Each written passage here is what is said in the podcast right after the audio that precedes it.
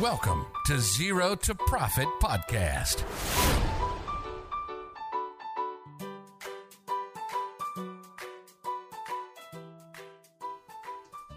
สวัสดีครับ ขอต้อนรับทุกคนเข้าสู่ Zero to Profit Podcast ครับ Podcast ที่ว่าด้วยเรื่องของบัญชี ภาษีสำหรับเจ้าของและคนที่สนใจธุรกิจนะครับผมอยู่กับผมครับ พี่หนอมแท็กสปักหนอมครับ เล่าแบบสั้นๆอีกทีหนึ่งนะครับ นี่คือ Podcast Special EP ตอนที่ 2 ครับ ที่จะมาสรุปนะครับ ความรู้ทั้งหมดนะครับ ที่เราพูดคุยกันไปในซีซั่นหนึ่งนะครับ โดยปกติแล้วเนี่ยต้องมีน้องนุช Zero to Profit มานั่งคุยด้วยนะครับแต่เนื่องจากเป็น Special EP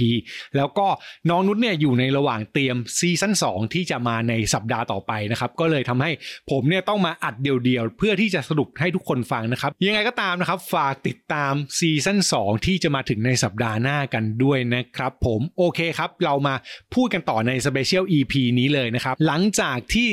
ในส่วนแรกเนี่ยเราจัดการเรื่องการจดการจัดตั้งอะไรไปเรียบร้อยแล้วเนี่ยครับตอนนี้เราตั้งเสร็จแล้ว ตอนที่ 6 ครับเราเลยพูดถึงในเรื่องของสิ่งที่ควรทำทันทีนะครับหลังจากที่เปิดบริษัทของตัวเอง มีอะไรบ้างสรุปแบบสั้นๆไวๆมีทั้งหมด 9 ข้อนะครับข้อแรกครับเริ่มจากการเปิดบัญชีของธุรกิจนะครับบัญชีที่ว่าคือบัญชีธนาคาร เพื่อที่เราจะได้แยกกระเป๋าเงินนะฮะเรื่องส่วนตัวกับเรื่องธุรกิจเนี่ยออกจากกันให้เด็ดขาดเลย ต่อมาครับข้อที่2ครับก็คือเรื่องของการจดทะเบียนภาษีมูลค่าเพิ่ม ถ้าใครยังไม่จดแล้วรู้ว่ารายได้จะไปถึงล้านแปดแน่ๆเนี่ยควรพิจารณาเรื่องนี้ให้ถูกต้องด้วยนะครับพอรู้แล้วนะครับว่าต้องจดยังไง ถ้าใครยังไม่รู้เนี่ยกลับไปย้อนฟังใน Special EP ตอนที่แล้วหรือว่าตอนที่ 5 ที่เราพูดถึงเรื่องของจดแบตได้นะครับ แล้วก็หลังจากนั้นครับเมื่อดูเรื่องของเปิดบัญชี จดแวดเรียบร้อยแล้วนะครับ เราต้องทำความเข้าใจสิ่งสำคัญในส่วนที่3นะครับนั่นคือเข้าใจลักษณะของธุรกิจครับว่าธุรกิจเราเนี่ยมันมีวงจรการค้ายังไง มีกระบวนการแบบไหนบ้างนะครับ เวลารับเงินรับยังไง ขายแบบไหน ขายสดขายเชื่อ ซื้อของต้องสต็อกยังไง ต้องมีเตรียมอะไรบ้างไหมเนี่ยเพื่อที่เราจะได้เข้าใจรูปแบบธุรกิจ และเราจะได้ไปทำต่อในข้อที่ 4 นั่นคือเริ่มต้นวางระบบนะครับ ระบบแรกที่อยากให้วางคือระบบที่เรียกว่าระบบการขายทำยังไงให้ระบบการขายเนี่ยมันมีเอกสารหรือการรับเงินที่ง่าย ขายแบบไหนเครดิตกำหนดยังไง พวกเนี้ยตั้งไว้ให้ดีเซตไว้ให้เป็นระบบ แล้วก็จัดการด้วยว่าเอเอกสารการขายที่เกี่ยวข้องเนี่ยมันต้องออกอะไรบ้างอ่าจดแวดต้องออกใบกำกับไหมมีเรื่องของการต้องออกใบแจ้งหนี้ใบอะไรหรือเปล่าเนี่ยก็เตรียมเรื่องพวกเนี้ยให้พร้อมนะครับในส่วนแรกรวมถึงการเก็บเงินด้วย ต่อมาครับ ก็มาต่อที่ระบบที่ 2 ในข้อที่ 5 ก็คือ วางระบบซื้อแล้วก็ค่าใช้จ่ายให้เป็นระบบ การจ่ายเงินธุรกิจครับส่วนใหญ่เนี่ยมันจะมีปัญหาในช่วงแรกคือว่าเราไม่ได้จ่ายให้เป็นระบบเนาะแต่จริง ๆ แล้วเนี่ยมันควรจะทำให้เป็นระบบเลยจ่ายทุกครั้งต้องมีหลักฐาน มีคนตรวจสอบ ก่อนจ่ายเงินออกไป ไม่ควรจ่ายเงินสดไหมถ้าโอนเงินได้ควรจ่ายแบบโอนเงิน อันไหนสำคัญต้องจ่ายเป็นเช็ค ต้องจ่ายเป็นเช็คขีดข้อมเข้าบัญชีธนาคารอะไรแบบเนี้ยพวกเนี้ยเตรียมให้พร้อมครับ แล้วก็ ลิสต์ออกมาด้วยว่า รายการซื้อรายการจ่ายหลักๆ ของธุรกิจเราเนี่ยมันมีอะไรบ้าง และ process หรือขั้นตอนการจ่ายเป็นแบบไหน ก็สรุปหรือจัดการตรงนี้ให้ชัดเจนนะครับ ต่อมาครับหลังจากที่วางระบบเรื่องของการขายการซื้อไปแล้วเนาะอีกเรื่องหนึ่งที่สำหรับคนที่มีแล้วกันนะต้องวางเลยนะครับ นั่นคือเรื่องของสต็อกนะครับอยู่ในข้อที่ 6 ใครที่ทำธุรกิจมีสต็อกเนี่ยต้องคุมสต็อกให้อยู่ครับ รู้เลยว่ามีการรับแล้วเบิกเท่าไหร่ เพราะว่าถ้าสต็อกมั่ว คิดภาพนะสต็อกมั่วเนี่ยมันจะไปมั่วไอ้สองสองตัวเมื่อกี้เลย ก็คือทั้งซื้อและขาย พอซื้อมาปั๊บไม่เอาเข้าสต็อกขายไปเลย ไม่เห็นยอดมูฟเมนต์ไม่เห็นของเข้าของออก แบบนี้เกิดปัญหาแน่นอน หรือบางอันรับเข้ามาแล้ว ซื้อมาลงสต็อก ขายดันไม่ตัดออกจากสต็อก แบบเนี้ยเราก็นึกว่ามีของขายอยู่ทางนั้นระบบตรงนี้ต้องวางให้สอดคล้องกันกับเรื่องของระบบซื้อและก็ระบบขายให้เรียบร้อยด้วยนะครับ รวมถึงอาจจะต้องมีการ คิดว่าต้องมีการนับสต็อกไหมหรือวางแผนอะไรแบบไหน ก็ขึ้นอยู่กับขนาดของธุรกิจครับว่าเป็นขนาดใหญ่มีสเกลแบบไหนต้องจัดการอะไรแบบไหนบ้างเนี่ยตรงนี้ก็เป็นเรื่องที่ต้องวางแผนแล้วพิจารณาครับพอวางสต็อกเสร็จครับในข้อที่ 7 ก็คือเรื่องของการวางระบบเงินสด อันเนี้ยมันคุยมาทั้งหมดเราคุยถึงเรื่องระบบต่างๆเนอะมันมีเกี่ยวข้องกับการเก็บเงินการบริหารเงินบ้างแหละ แต่ว่าในระบบของเงินสดฮะเก็บเงินยังไง เราจะมีเรื่องของการเบิกเงินไหมสมมุติว่าถ้าลูกน้องเราเนี่ยจำเป็นต้องใช้เงิน สามารถเบิกได้วงเงินเท่าไหร่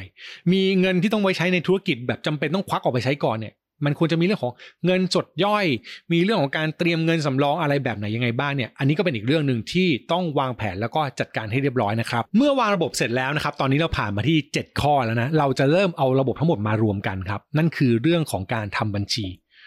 ถ้าระบบเราดีเนี่ยบัญชีเราจะไปรอด นั้นสิ่งที่เจ้าของธุรกิจหรือคนทำธุรกิจทุกคนต้องสนใจคือการทำบัญชี บัญชีที่ว่าแน่นอนนะครับ มีนักบัญชีทำให้ด้วย มีนักบัญชีตรวจสอบให้ด้วย แต่ว่าถ้าเราเข้าใจระบบเมื่อกี้วางอย่างเป็นระบบเรียบร้อย นักบัญชีทำงานง่าย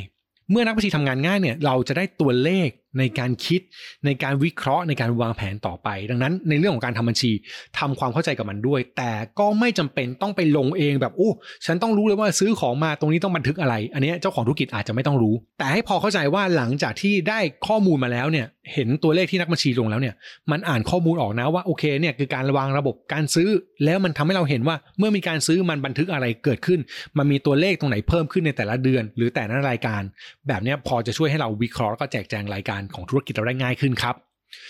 สุดท้ายครับข้อ 9 เรื่องสุดท้ายสำคัญมาก ๆ คือเรื่องของการยื่นภาษีครับพูดถึงเรื่องภาษีเนี่ยหลายคนก็มักจะบอกว่าอะถ้าจ้างคนทำบัญชีอยู่แล้ว ก็จ้างยื่นภาษีไปเลยได้ไหมคำตอบคือได้ครับ เพียงแต่ว่า ถ้าเกิดเจ้าของสามารถยื่นเองได้ หรือมีความเข้าใจเรื่องของภาษีเนี่ยค่าใช้จ่ายตรงเนี้ยจะลดลงไปด้วย เพราะบัญชีก็จะดูแค่ภาพรวมของการปิดบัญชี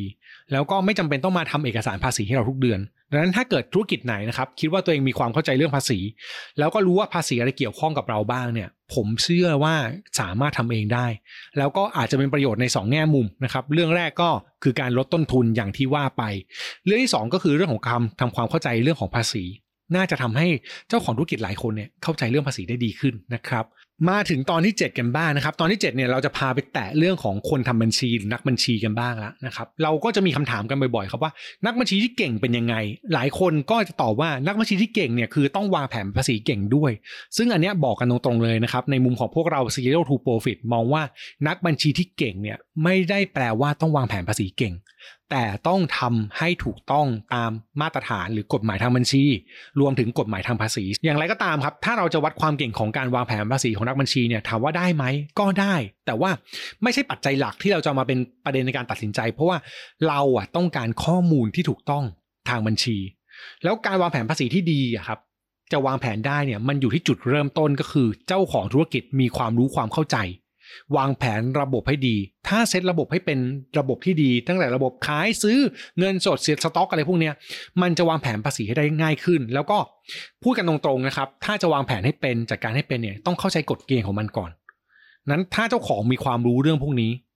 มันจะทำให้วางแผนได้ดีขึ้น และเมื่อมีความรู้เรื่องพวกนี้จะคุยกับนักบัญชีได้อย่างออกรสชาติ ก็คือแลกเปลี่ยนความรู้กันได้ ในบางเรื่องที่เราคิดว่าทำได้ นักบัญชีอาจจะเสนอแนะมาว่าเฮ้ยแต่อย่างเงี้ยมันอาจจะมุ่นวายในมุมของบัญชีมากเลยนะ แม้ว่าจะวางแผนภาษีได้ก็ตาม ตรงเนี้ยพอมามีการแลกเปลี่ยนหรือการพูดคุยการวางแผนกันครับ มันจะทำให้เราวางแผนได้ดีขึ้น สิ่งสำคัญมันเลยกลับมาที่บทบาทของพระเอก นะครับพระเอกที่ว่าคือใครก็คือผู้ประกอบการหรือเจ้าของธุรกิจนั่นเองครับ ส่วนนักบัญชีเนี่ยให้เขาเป็นพระรองหรือผู้ช่วย แบบเนี้ยจะทำให้ทุกคนทำงานร่วมกันอย่างมีความสุข นักบัญชีก็จะไม่เหนื่อยมาก เจ้าของก็จะรู้หนทางหรือวิธีการที่ดีขึ้นด้วย เป็นสิ่งที่พวกเราอยากฝากไว้ในตอนที่ 7 นี้ครับอะมาถึงอีกตอนนะครับเรื่องของธุรกิจนะครับพอมาเรื่อยๆเนี่ยอีกคำถามหนึ่งที่เกิดขึ้นบ่อยๆ เลยในการทำธุรกิจก็คือทำไมธุรกิจไม่มีเงินเหลือ ตอนนี้เราก็เลยจะมาพูดคุยกันว่าเงินสดเนี่ยมันคือสิ่งสำคัญในการทำธุรกิจเหมือนกันนะ มันไม่ใช่แค่กำไรอย่างเดียวละมันต้องมีเงินสดด้วย เงินสดนะครับไม่ได้หมายถึงเงินในมือเมื่อกี้อย่างเดียวนะครับ แต่ยังหมายถึงเงินฝากธนาคารหรือเงินสำรองต่างที่เรามีไว้สำหรับการทำธุรกิจด้วย เพราะว่าต้องแยก 2 เรื่องนี้ออกจากกันให้ชัดนะครับกำไรกับเงินสดเป็นคนละเรื่องกันนะครับกำไรเนี่ยเราพูดถึงรายได้หักด้วยค่าใช้จ่าย ส่วนเงินสดเนี่ยมันคือ cash on hand หรือเงินในมือกำไรอาจจะเกิดขึ้นได้ครับ ถ้าคุณขายเชื่อ อ่านึกออกไหมฮะถ้าเราทำธุรกิจขายเสื้อเงินยังไม่มาเนาะแต่รายได้มาแล้ว ดังนั้นกำไรเกิดขึ้นครับ รายได้มากกว่ารายจ่ายเกิดกำไร แต่ถ้าเก็บเงินไม่ได้ ลว่าเงินสดยังไม่มี ดังนั้น 2 เรื่องนี้ต้องแยกจากกันให้เด็ดขาด การบริหารเงินสดมันเลยสำคัญมากๆ นอกจากกำไรที่เจ้าของธุรกิจจะดูแล้วนะครับ เงินสดในมือคงเหลือเนี่ยมันเป็นสิ่งที่บอกว่าธุรกิจของเราเนี่ยยังมีสุขภาพที่ดีอยู่ครับนี้เทคนิคในการบริหารจัดการเงินสดเนี่ยมันมีอะไรบ้างนะครับ ก็มีหลักการอยู่สำคัญนะประมาณ 3 ข้อนะครับ ข้อแรกนะครับก็คือเรื่องของการเก็บเงินสดนะครับ เงินสดเข้า ให้ขายแล้วได้เร็วต้องเก็บเงินไวด้วย อันนี้สำคัญ เก็บเงินให้ได้ ขายเร็วเก็บไววางแผนเรื่องของเครดิตเทอมวางแผนเรื่องของการเก็บเงินให้ดีนะครับอันที่สองเงินสดออก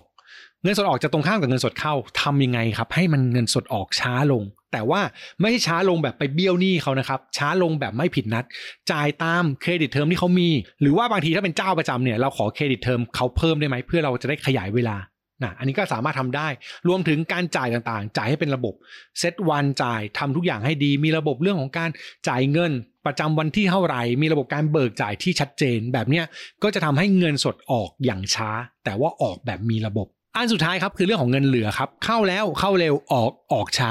เงินที่เหลือในมือแน่นอนก็ต้องมีให้เพียงพอด้วยนะครับ ไม่ใช่ว่าออกช้าแต่ไม่มีเงินจ่าย แบบนี้ก็จะพัง หรือเข้าเร็วแต่เอาไปใช้อย่างอื่นหมด แบบนี้ก็ไม่ดี ดังนั้นบริหารจัดการเงินเหลือตรงนี้ให้มีพอสำหรับการใช้จ่ายด้วย ถ้าเป็นไปได้อย่างน้อยควรมีพอสำหรับการจ่ายเนี่ยสัก2อสเดือนสำหรับการรอเงินเข้า เวลาเราให้เครดิตเขาแล้วก็ไว้สำรองจ่ายเรื่องอื่นๆด้วย เพราะว่ามันก็จะมีค่าใช้จ่ายบางอย่างที่เราต้องจ่ายเป็นเงินสด หรือจ่ายเป็นประจำไม่ว่าจะเป็นพวกแบบค่าเช่าค่าแรงอะไรพวกนี้ ก็อย่าลืมสำรองเงินตรงนี้ไว้เพิ่มเติมด้วยนะครับจะทำให้เราดีที่สุด นั้น 3 ข้อสำคัญครับ เงินเข้าเข้าให้ไว เงินออกออกให้ช้า แล้วก็มีเงินเหลือเพียงพอต่อการใช้จ่ายด้วยนะครับผม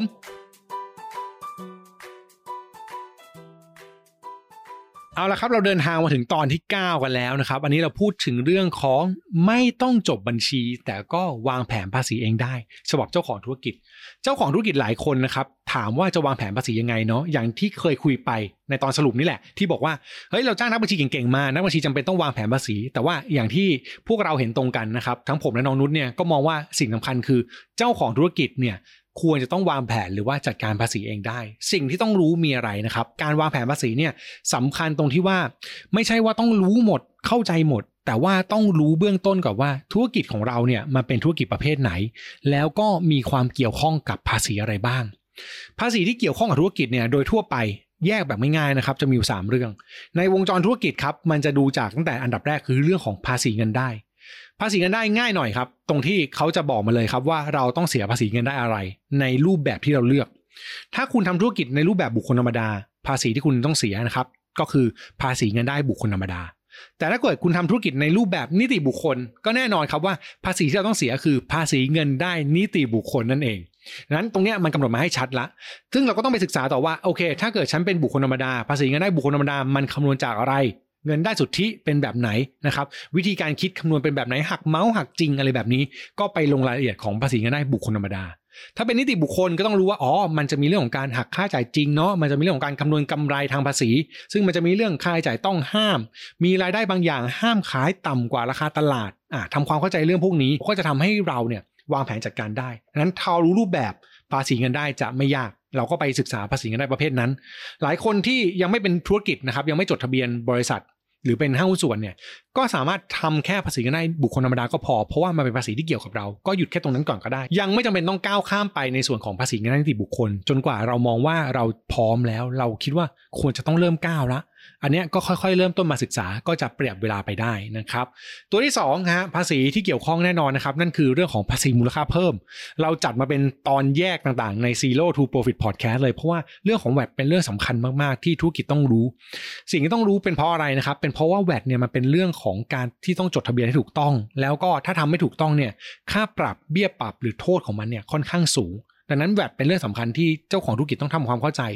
สิ่งที่ต้องเข้าใจมีอะไรนะครับ เข้าใจว่า อันดับแรกเราต้องจดแวดหรือเปล่า ถ้าธุรกิจเราต้องจดแวดก็จดให้ถูกต้อง พอจดให้ถูกต้องเสร็จเรียบร้อยนะครับ เราต้องทำเอกสารหลักฐานต่างให้ถูกต้อง เราไปศึกษาต่อครับว่าอ๋อใบกำกับยังไง เวลาซื้อต้องมีใบกำกับแบบไหน ถึงจะสามารถใช้ภาษีซื้อได้ เราต้องรู้ว่าต้องทำรายงานอะไรบ้าง ต้องลงรายงานแบบไหน รายงานรีพอร์ตต่างๆ เก็บเอกสารยังไงให้เรียบร้อย เรื่องพวกนี้มันก็จะทำให้เราเข้าใจมากขึ้น แล้วก็พอคุณแม่นเรื่องภาษีมูลค่าเพิ่มเนี่ยข้อดีของมันนะครับสำหรับคนที่ทำธุรกิจเลย มันจะทำให้คุณง่ายขึ้นในการจัดการภาษีเงินได้ด้วย เพราะว่าคุณจะต้องไปลงรายละเอียดของเอกสารต่างๆ พวกนี้แล้วนั้นทำความเข้าใจ 2 เรื่องนี้ควบคู่กันไปได้เลย เรื่องสุดท้ายครับเป็นเรื่องภาษีที่เกี่ยวข้องกับธุรกิจเหมือนกันนะครับสำหรับธุรกิจที่เกี่ยวข้องมากหน่อยน่าจะเป็นส่วนที่เป็นนิติบุคคล ก็คือการจ่ายเงินครับหรือว่าภาษีเงินได้หักหน้าที่จ่าย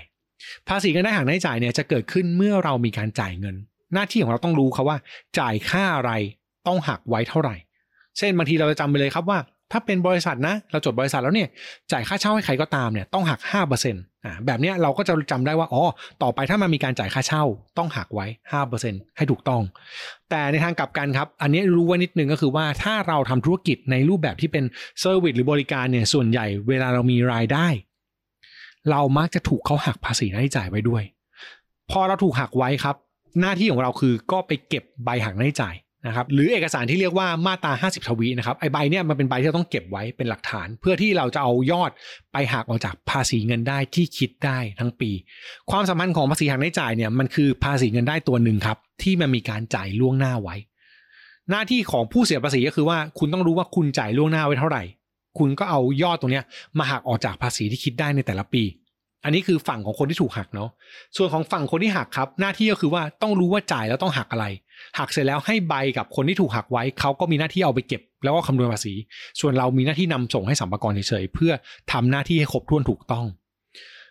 ภาพรวมของเรื่องนี้มันจะเกิดอะไรขึ้นครับ ถ้าคุณเข้าใจเรื่องพวกนี้เบื้องต้นเนี่ย คุณก็จะสามารถออกเอกสารต่างๆ ได้ถูกต้องตามที่กฎหมายกำหนด คุณก็จะรู้ว่าโอเค นี่เกิดการขายขึ้นเนาะ เมื่อมีการขายถ้าเราส่งสินค้าไปหาลูกค้าอย่าลืม ไม่ใช่แค่ใบส่งของละ ถ้าเราจดแวดต้องมีใบกำกับภาษีด้วย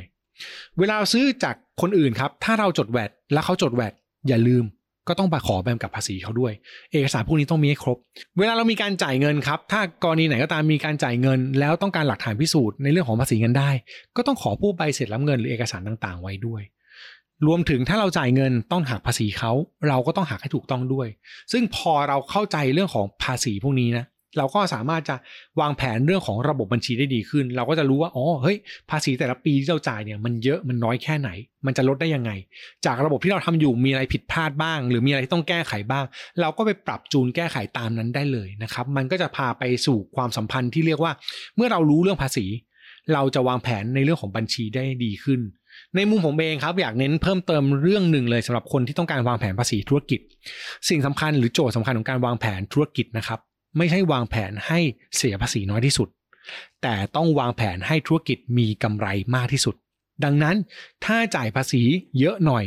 แล้วลดค่าใช้จ่ายตัวอื่นได้ ก็ไม่ได้แปลว่าเรากำลังทำผิดอยู่ เพราะสุดท้ายแล้วกำไรของธุรกิจเราเพิ่มขึ้น ดังนั้นอย่าลืมคิดถึงประเด็นนี้ด้วยนะครับผม เอาละครับเดินทางมาถึงตอนสุดท้ายนะครับ สรุปตอนสุดท้าย EP 10นะฮะของ Zero to Profit Podcast แล้วนะครับ เป็นชื่อตอนที่ฟังแล้วดูไม่ค่อยดีเท่าไหร่นะครับ นั่นคือพูดถึงเรื่องการเจ๊งนะครับ หรือว่าเจ้านะครับ เจ๊งก็คือธุรกิจจบ เจ้าก็คือธุรกิจเราแบบเสมอตัวนะพอจะไปต่อได้ คือคนทำธุรกิจครับอาจจะไม่ความสัมพันธ์กับเรื่องนี้เลยครับ ถ้าคุณไม่ความสัมพันธ์เรื่องของบัญชี หลายคนทำธุรกิจโดยที่ยังไม่รู้ว่าตัวเองมีกำไรเท่าไหร่ ดังนั้นตอนนี้เป็นตอนสำคัญที่เราอยากให้ทุกคนรู้ว่าเราควรทำบัญชีด้วยข้อมูลที่ครบถ้วนถูกต้องก่อนเป็นอันดับแรกนะครับพอเราทำบัญชีที่ถูกต้องครบถ้วนด้วยข้อมูลที่เรามีจากตอนต่างๆ ที่เราฟังมาวางระบบไปเรียบร้อยแล้วเนี่ยหลังจากนั้นครับเราจะมีงบการเงินครับที่สะท้อนข้อมูลตามข้อเท็จจริง นะงบการเงินคืออะไรนะครับ มันก็จะมีตั้งแต่งบกำไรขาดทุนครับ บอกว่าเรามีกำไรเท่าไหร่ รายได้เรามากกว่าค่าใช้จ่ายหรือเปล่า ถ้าเราลงรายการครบบันทึกทุกอย่างครบ เราจะเห็นตัวเลขนี้นะครับ เราจะรู้ว่ากำไรที่แท้จริงเป็นเท่าไหร่ หลังจากนั้นค่อยไปวางแผนเรื่องของภาษีจัดการอะไรพวกนี้ตามกันทีหลัง อันที่สองก็คืองบแสดงฐานะการเงินนะครับ นอกจากเรื่องของกำไรแล้วสิ่งสำคัญก็คือว่า เราต้องรู้ว่าฐานะการเงินเราเป็นยังไง เรามีสินทรัพย์มากกว่านี้สินหรือเปล่า นะครับความมั่งคั่งของธุรกิจมันมีใช่ไหมคือพอเปิดงบสดงฐานะการเงินขึ้นมาเนี่ยหรืองบดุลขึ้นมาเนี่ยปรากฏว่านี่มีเยอะมากเลย สินทรัพย์มีน้อย แบบเนี้ยธุรกิจก็มีความสั่นคลอนเนะว่าแบบต้องหาเงินมาจ่ายหนี้แล้วก็จะจ่ายหนี้ไหวหรือเปล่า แต่อีกอันนึงที่เราต้องมองครับก็คือเรื่องของเงินสดครับเงินสดของเราเนี่ยมันมีมากกว่าไหมคือเงินเข้ามากกว่าเงินออก เงินเหลือมีพอใช้จ่าย อย่างโควิดมาเนี่ยหลายธุรกิจเนี่ยไปไม่ได้เนี่ยไม่ใช่ไม่มีกำไร แต่เป็นเพราะว่าเขาไม่มีเงินสด มันเลยทำให้ไม่มีเงินไปจ่าย พอไม่มีเงินไปจ่าย มันก็ไม่สามารถทำให้เกิดรายได้คิดง่ายๆนะครับอย่างเช่นธุรกิจร้านอาหาร สมมติวันนี้ไม่มีเงิน จะจ้างลูกน้องจ่ายอะไร จะซื้อวัตถุดิบจะใช้อะไร พอมันจ้างลูกน้องไม่ได้ ไม่มีคนทำงาน ไม่มีของ ก็ไม่สามารถก่อให้เกิดรายได้ได้ ดังนั้นเงินสดก็เป็นอีกปัจจัยหนึ่งครับ ที่ต้องดูด้วยว่าธุรกิจเราไปต่อได้ไหมธุรกิจที่ดีต้องไปต่อได้ทั้ง 3 เรื่องนะครับกำไรต้องมีนะครับสินทรัพย์มากกว่านี้สินมีความมั่นคงมั่งคั่ง นะครับแล้วก็สุดท้ายเงินสดครับต้องมีหมุนเวียนเพียงพอที่จะทำให้ธุรกิจไปต่อได้นะครับ เป็นการวัดผลธุรกิจแบบง่ายๆ ลองเช็คดู แต่ทั้งหมดทั้งมวลฮะ ถ้าเราจะรู้อะไรพวกนี้ เราต้องมีข้อมูลบัญชีที่ถูกต้องนะครับ ผมสุดท้ายท้ายสุดครับสรุปฝากไว้นะครับ สิ่งสำคัญสำหรับคนทำธุรกิจในพอดแคสต์ Special EP ตอนนี้ก็คือว่า สิ่งที่เจ้าของธุรกิจมือใหม่ต้องรู้นะมีอะไรบ้างอันดับแรกนะครับ อยากให้เริ่มต้นอย่างถูกต้อง รู้ก่อนว่าเราทำธุรกิจ ทุกวันนี้เนี่ยมันเหมาะกับรูปแบบแบบไหน เป็นบุคคลธรรมดา เป็นนิติบุคคล ควรต้องจดบริษัทไหม แล้วต้องไปจดอะไรที่มันเกี่ยวข้องกับภาครัฐหรือเปล่า เช่น จดแวดจดทะเบียนพาณิชย์ พอเริ่มที่ความถูกต้องแล้วเนี่ยเราไปต่อได้ง่ายครับ เราก็จะทำบัญชีหรือทำข้อมูลทางบัญชีเนี่ยให้เป็นระบบนะ คำว่าบัญชีเนี่ยถ้าแบบหลายคนบอกอุ้ยต้องทำตามกฎหมายบัญชีเลยหรือเปล่า อาจจะไม่ไหว ก็อย่างน้อยทำบัญชีให้เรามีข้อมูลเอกสารครบถ้วน รู้ว่ารายได้เป็นเท่าไหร่ ค่าใช้จ่ายมีแค่ไหนกำไรแบบไหน เห็นตัวเลขที่จะทำให้เราตัดสินใจในการวางแผนธุรกิจได้ ว่าควรจะต้องลงทุนเพิ่ม ควรจะต้องชะลอก่อน หรือควรจะต้องโฟกัสตรงไหน อันนี้ยสำคัญมากๆนะครับต้องมีข้อมูลที่ถูกต้องในการตัดสินใจ เริ่มถูกมีข้อมูลถูกแล้ว การจัดการอันดับ ต่อมาก็คือเรื่องของการจัดการเงินละ เมื่อคุณรู้ข้อมูลที่ถูกต้อง คุณจะวางแผนเงินยังไงให้ดีกำไรที่มีทำไงให้เงินสดพอไหมนะครับมีกำไรอย่างเดียวไม่พอแน่ๆนะครับสิ่งที่ต้องมีด้วยก็คือมีเงินสด เงินสดเงินเข้าเงินออกจัดการแบบไหนยังไง แล้วก็เงินเหลือที่เหลืออยู่เนี่ยมันพอแค่ไหน มันพอเกินไปหรือเปล่า มันควรเอาไปลงทุนเพิ่มหรือเปล่า ตรงเนี้ยถ้ารู้ก็จะตัดสินใจได้ดีขึ้น แล้วก็ข้อสุดท้ายครับแน่นอนนะฮะ ถ้าไม่พูดก็ไม่ได้นะครับ นั่นคือเรื่องของภาษีครับ ภาษีเนี่ยมันมีความสำคัญมากๆ แล้วก็มันมีความเกี่ยวข้องกับธุรกิจเรามาก แต่จะวางแผนภาษีให้ดีครับสามสเต็ปเมื่อกี้มันควรจะต้องผ่านก่อน ในมุมผมเองเลยเนี่ยผมเชื่อว่าสามอันเนี้ยมันคือสิ่งที่ทำให้เราวางแผนภาษีได้ดีขึ้น เพราะถ้าคุณมีตัวเลขมีข้อมูลมีการตัดใจที่ถูกต้อง ตัวเลขในการจัดการภาษีคุณจะออกมาว่า เฮ้ย ถ้าทำแบบนี้เซฟภาษีได้เท่าไหร่ แล้วมันควรทำแล้วมันคุ้มค่าหรือเปล่า มันจะทำให้คุณตอบโจทย์ได้ แล้วก็ทั้ง 4 ข้อนี้ครับ ไม่ใช่ว่าทำแล้วทำเลย ก็ต้องคอยวนมาเรื่อยๆ ในแต่ละรอบแต่ละปี แต่ละงวดอะไรก็ตามนะครับ ที่เราตั้งใจไว้เราก็คือต้องกลับมาทบทวนมาปรับปรุงเปลี่ยนแปลงอยู่เรื่อยๆนะครับผมแล้วก็ถ้าทำได้ทั้ง 4 ข้อนี้นะครับเราจะรู้เลยว่าข้อมูลทางบัญชีสัมพันธ์กับเรื่องของการเงิน แล้วก็สัมพันธ์กับเรื่องของการวางแผนภาษีครับอะสุดท้ายทิ้งท้ายไว้ฮะอันนี้น้องนุ่นฝากไว้ครับก่อนจากกันครับ เขียนมาให้ผมเลย ผมอยากฝากทุกคนไว้แบบนี้นะครับ เป็นคำพูดแทนน้องนุชเลย ถ้าเราอยากเริ่มธุรกิจอย่าง strong อย่าลืมสตาร์ทด้วยการทำบัญชี ก่อนจะไปต่อที่วางแผนภาษีและการเงิน